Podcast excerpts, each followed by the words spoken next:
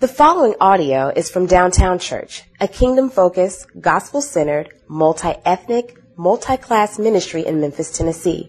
For more information, please visit downtownchurch.com. Colossians 2 16 through 23. Let no one pass judgment on you in questions of food and drink, or with regard to a festival, or a new moon, or a Sabbath. These are a shadow of the things to come, but the substance belongs to Christ. Let no one disqualify you, insisting on asceticism and worship of angels, going on in detail about visions, puffed up without reason by his sensuous mind, and not holding fast to the head, from whom the whole body, nourished and knit together through its joints and ligaments, grows with the growth that is from God. If with Christ you died to the elemental, elemental things of the world, why, if you are still alive in the world, do you submit to regulations? Do not handle, do not taste, do not touch, referring to things that are all, that all perish as they are used, according to human precepts and teachings? These have indeed an appearance of wisdom in promoting self-made religion, religion and asceticism and severity to the body, but they are of no value in stopping the indulgence of the flesh. This is the word of the Lord. For the Lord in prayer. Uh, Father God, uh, thank you for your word. Uh, thank you that it never returns void. I pray that you would speak to us through it, uh, that you would move me out of the way, Father God, that I wouldn't speak this morning, but you would speak. Father God, illuminate your text to us, make it real. Uh, walk the aisles, Father God, and minister to your people. It's in your mighty son's Jesus' name that we pray. Amen. All right.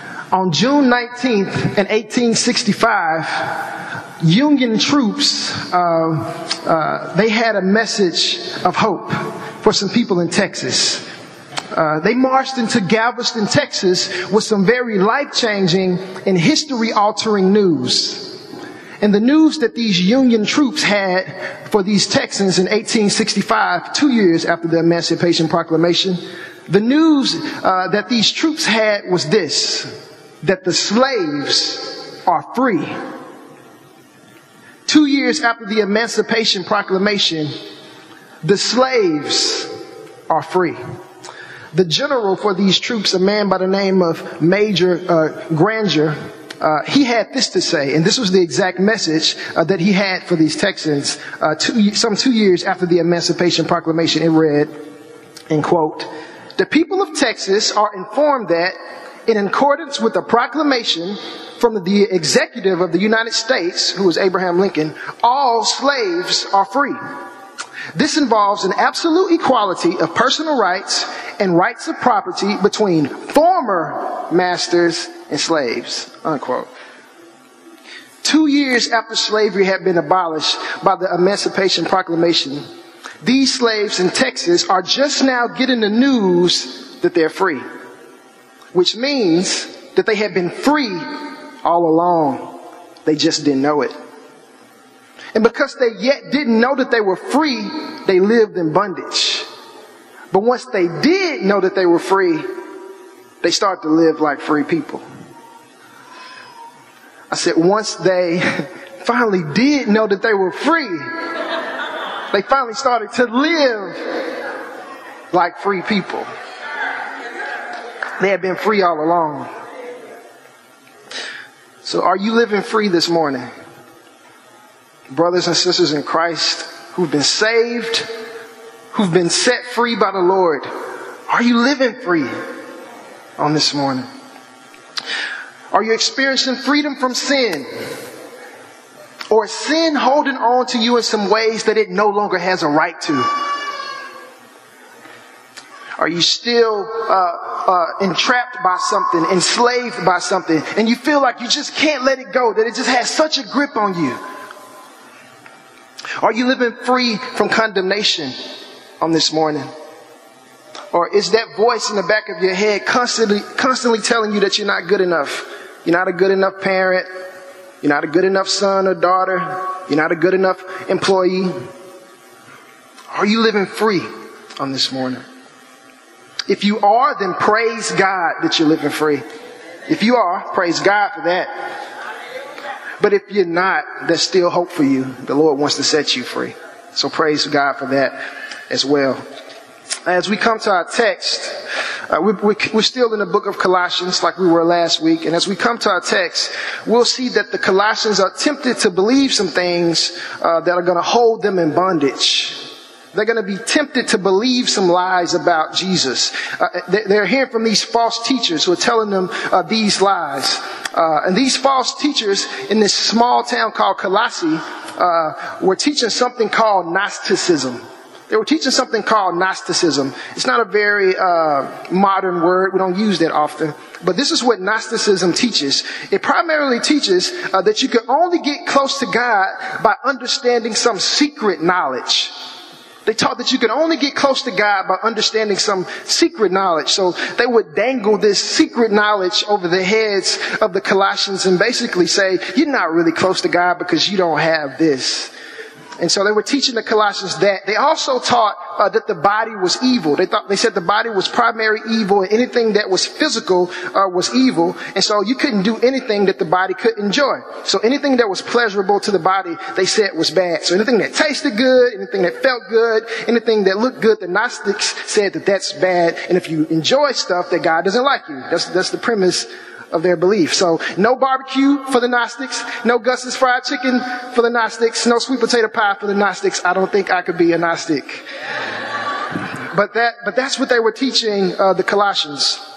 So what the Colossians are tempted to believe is that in order to get close to God, in order uh, for God to love me, I have to do something uh, for God to love me. I have to deny myself good things so God can love me um, have to believe and worship these angels so they can protect me because they were teaching that Jesus wasn't mighty and strong enough to protect them. And so this is the lie that they were tempted to believe about Jesus and about life in general. And, and this is one thing about thinking uh, a, a lie about Jesus. Wrong thinking about Jesus leads to bondage. Right thinking about Jesus leads to freedom. I'll say it one more time. Wrong thinking about Jesus leads to bondage, leads to slavery. But right thinking about Jesus leads to freedom. And so Paul heard about this, that what was going on in Colossae. And just like the Union troops who delivered a message of freedom, he also has a message of freedom uh, for these Colossians. Uh, chapter 2 verse 1, this is Paul writing. He says, For I want you to know how great a struggle I have for you and for those at Laodicea and for all who have not seen me face to face, I want you to know how great a struggle. That word struggle means agon. It means to be in agony. It means to be in a fight.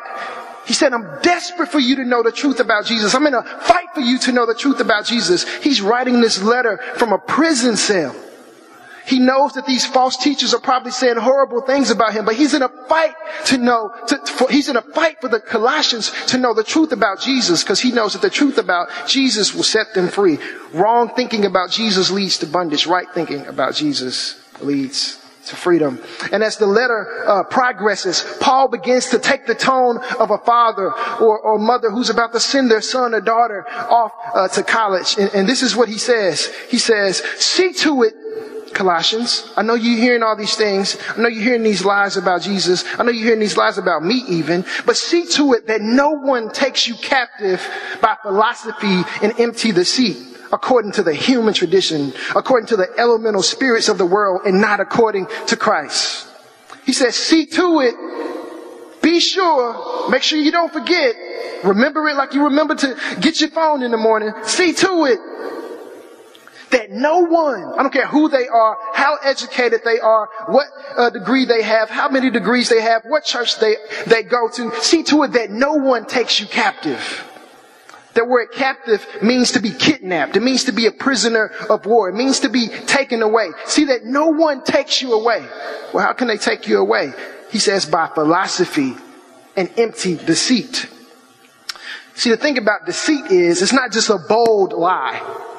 Deceit is a lie that comes dressed up looking like the truth. All right. It's tricky like that. It's not a straight up lie. Deceit comes looking a little bit like the truth. It mixes a, it mixes a few truths and a few lies together, together, then it presents itself to you. It's a counterfeit, basically. And so uh, these false teachers weren't teaching a no Jesus message, but instead they were teaching a different Jesus message, a counterfeit Jesus uh, bank tellers have to handle a lot of money on a given day. And as a part of your training as a bank teller, you have to learn how to spot out a fake. You have to learn how uh, to spot out a, a counterfeit. But the interesting thing about banks is they don't train their employees how to study fakes. So they don't put them in a room and just uh, force them to study fakes all day long. No, but instead they teach them to spot the real thing. They, they teach them to know how the real thing smells, how the real thing tastes, how the real thing, what the real thing looks like. They, they teach them to be able to spot the real thing. Because if you can spot the real thing, you'll always be able to spot a fake. If you know the real thing, you'll always be able to spot a fake. Paul is saying, don't fall for this counterfeit Jesus that they're teaching you about.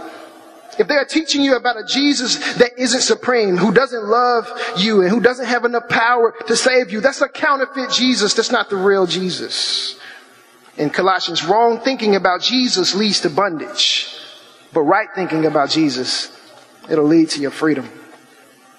And so, uh, for the rest of our time today, we're going to spend some time looking at the at the real Jesus. We're not going to uh, focus on uh, the counterfeits. There are many counterfeits, and we'd be in here for days talking about the counterfeits. But we're going to focus on the real thing, because if you know the real thing, you'll always be able to spot a fake. The real Jesus sets you free. Jesus frees us up from performing for others. Jesus sets us free from having to perform for others. Performing for others is a very tempting thing, but Jesus frees us up from that. Verse 16, Paul says, Therefore let no one pass judgment on you. Verse 18, following says, Let no one disqualify you. Colossians. Let no one, remember, I don't care who they are, let no one pass judgment on you let no one disqualify you.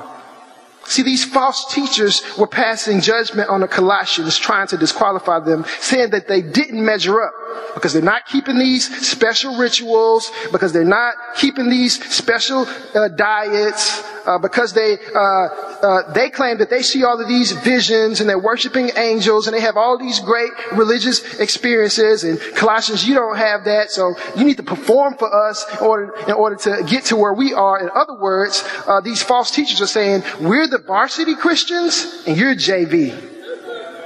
That's what that's what they're saying. Even in American Christianity today, though, uh, there are those who will attempt to disqualify you. Even today, we like to classify uh, the varsity in the JV Christians. We say, uh, "Oh, you hadn't been on a mission trip? You hadn't been overseas? You're not with the nations, bro." JV, you're JV. Oh, you're not in full time ministry. You're just a volunteer, JV. You don't homeschool your kids. You don't private school your kids. What? JV Christian, right there. You don't vote Republican or you don't vote Democrat. JV. You hadn't spoken in tongues? Poor, poor guy, JV Christian. That, that was probably a little sensitive. uh, uh, you, you didn't wear a suit to church, JV. Ugh, you did wear a suit to church, JV. You can't articulate the tulip? What? JV. You're not serious about urban ministry? You don't care about the hood? JV. You only come on Sunday where we need you here Sunday, Monday, Tuesday, Wednesday, Thursday, Friday, eight days a week. Oh, you can't do that? JV Christian. And Paul is saying, don't fall into that foolishness. Don't try to impress these people. Let no one disqualify you. Let no one pass judgment on you. And so, uh, are we are we trying to go varsity? If so, Paul is telling us stop trying to go varsity. You may, you may not be trying to go varsity uh, as a Christian. You may be trying to go varsity on your job and you're trying to fit in there. Uh, maybe it's varsity in your friendships and you're trying to keep up with the Joneses. Maybe it's varsity as a parent or a spouse. You're trying to fit into some social niche. And maybe you're a student uh, and you're trying to play the part to fit in. And what Paul is saying is that Jesus loves you. He loves you.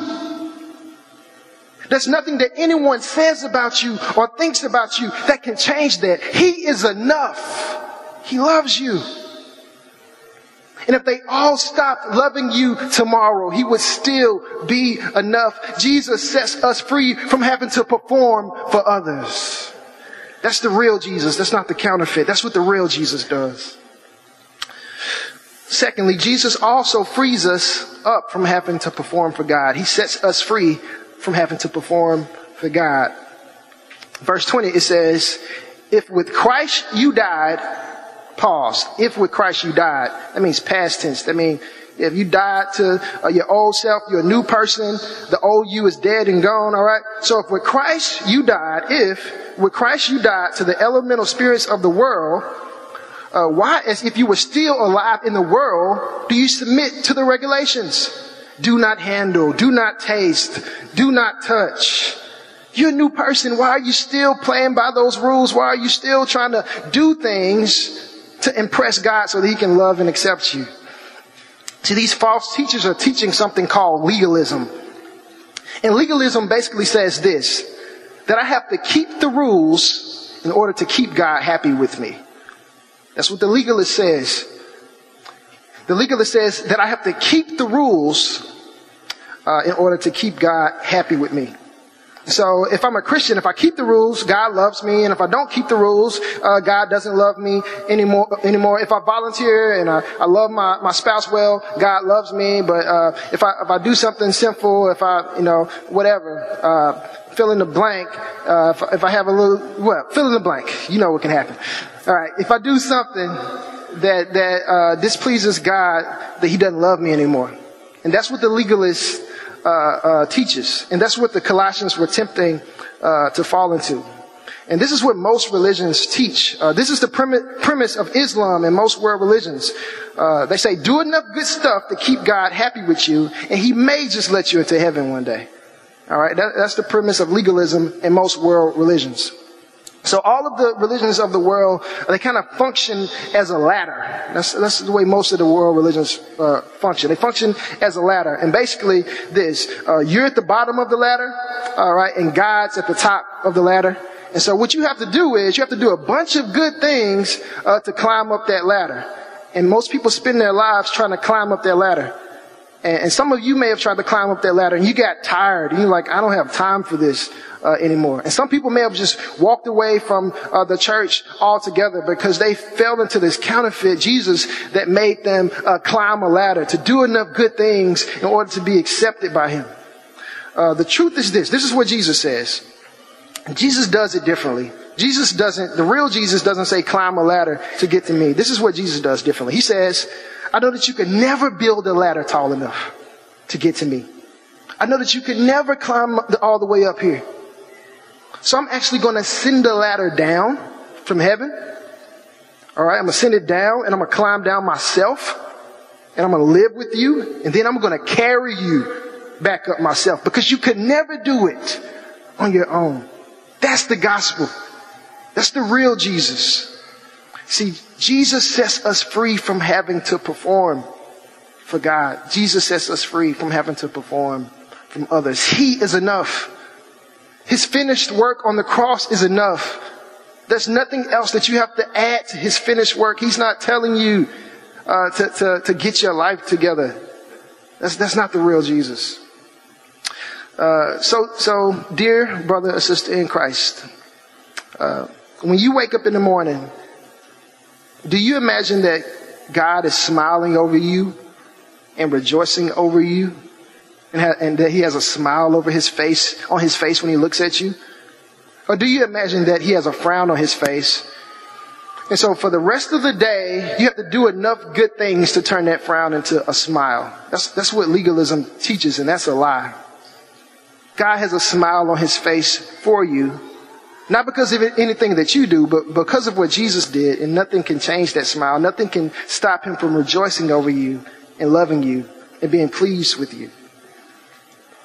Maybe you're not a Christian today and you're saying, well, I think that I need to get my life together first, uh, then I'll come to God.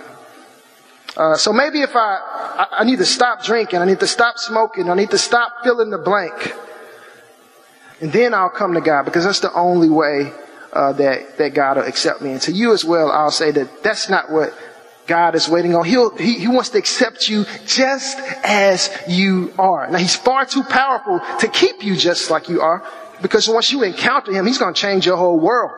But he'll accept you just as you are. That's one of the biggest lies, especially in the Bible belt, that you have to get your life together. Nobody can get their life together. It's, it's Jesus himself who cleans us up. So Jesus sets me free from having to perform for others. Uh, Jesus sets me free from having to perform for God. And, and finally, Jesus sets me free from me. He sets me free from me. See, these false teachers taught that they could uh, get their lives together. Uh, they thought that they could fix themselves with their rules and all their religion and all their rituals. This is what Paul says in, in verse 23. He said, uh, these have indeed appearance of wisdom in promoting self-made religion. Like it looks smart, it looks wise. Just fix yourself, right? He says, so these indeed have an appearance of wisdom in promoting self-made religion and asceticism. Asceticism was intense self-denial. That's what we were talking about. Meaning I, I, will deny myself anything good because if I deny myself enough good uh, stuff and I punish myself enough, maybe God may like me. And that's what they primarily uh, were teaching. And so he said, these indeed have appearance of wisdom and promoting self-made religion and asceticism and severity to the body. But let's zoom in on this last part.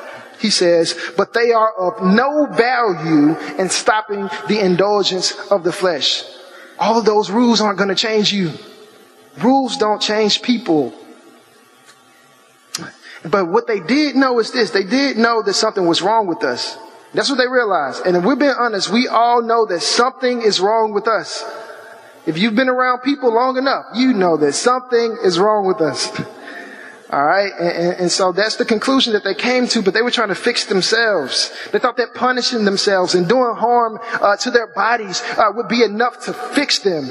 Uh, they thought that all these rules and religion uh, would be enough to change them. But how many people know that rules don't change the heart?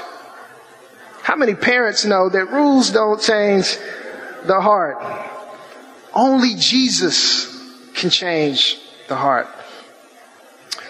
So I'm sure there's somebody somewhere saying, but Terrence, you don't know how messed up I am. Like I'm, I'm pretty bad. Uh, you don't know how bad my addiction is. You don't know how bad my anger problem is. You don't know how bad my mouth is. I'm a bad person. I'm not a varsity Christian. I could never change. I'm just like my mama, just like my dad. I could never change. And you right, you could never change you, but Jesus can change you. He is enough. I spent some time uh, working for a secular uh, nonprofit. And at this secular nonprofit, we couldn't teach the Bible. We couldn't openly teach the gospel. But instead, we taught uh, a lot of behavior modification and rules. And so uh, we would, kids would come in off of the streets uh, addicted to drugs and affiliated with gangs. And what we would do is we'd give them a, a rule book and we would give them something uh, to do and we'd, uh, we, we'd pump them up with these motivational uh, speeches. Uh, but I knew deep in my heart that these rules and these programs wouldn't change these kids' hearts. I knew deep in my heart uh, that nothing uh, practical or technical that I could do uh, could get to the uh, center of their hearts and answer the deep questions and the deep longings of, they, of their heart. They needed something else. See, the rules only clean the outside of the cup, but Jesus changes the heart. And this is how Jesus changes us. We're going to, look at Ezekiel uh, chapter 36 verses uh, 26 through 27. This is how he does it. This is how Jesus performs the open heart surgery on a person. And this is, this is the word of the Lord. He says, and I will give you a new heart and a new spirit I will put within you. And I will remove the heart of stone uh, from your flesh and give you a heart of flesh and I will put my spirit within you and cause you to walk in my statutes and be careful to obey my rules. I want to read that one more time. It's something that stands out from this. He says, and I will give you a new heart. It's God. And I will put my spirit within you. I, I will remove the heart of stone. Not you. You don't have to move your own heart of stone. See, that heart of stone is hard and it's unresponsive to God. It's insensitive to his voice and to his word. But he says, I will remove that heart of stone from your flesh and give you a heart of flesh. That heart of flesh is sensitive to God. It's sensitive to sin. It's sensitive to the word of the Lord and, and it's easy, it's, and it can be reached now. He says, I will put my spirit within you and cause you to walk in my statutes and be careful to obey my rules. This is the real Jesus speaking. He changes us. It's Jesus who saves us and it's Jesus who keeps us saved. He is enough. And because He is enough, we don't have to perform for others. And because He is enough, we don't have to uh, perform for God. And because He is enough, we don't have to fix ourselves.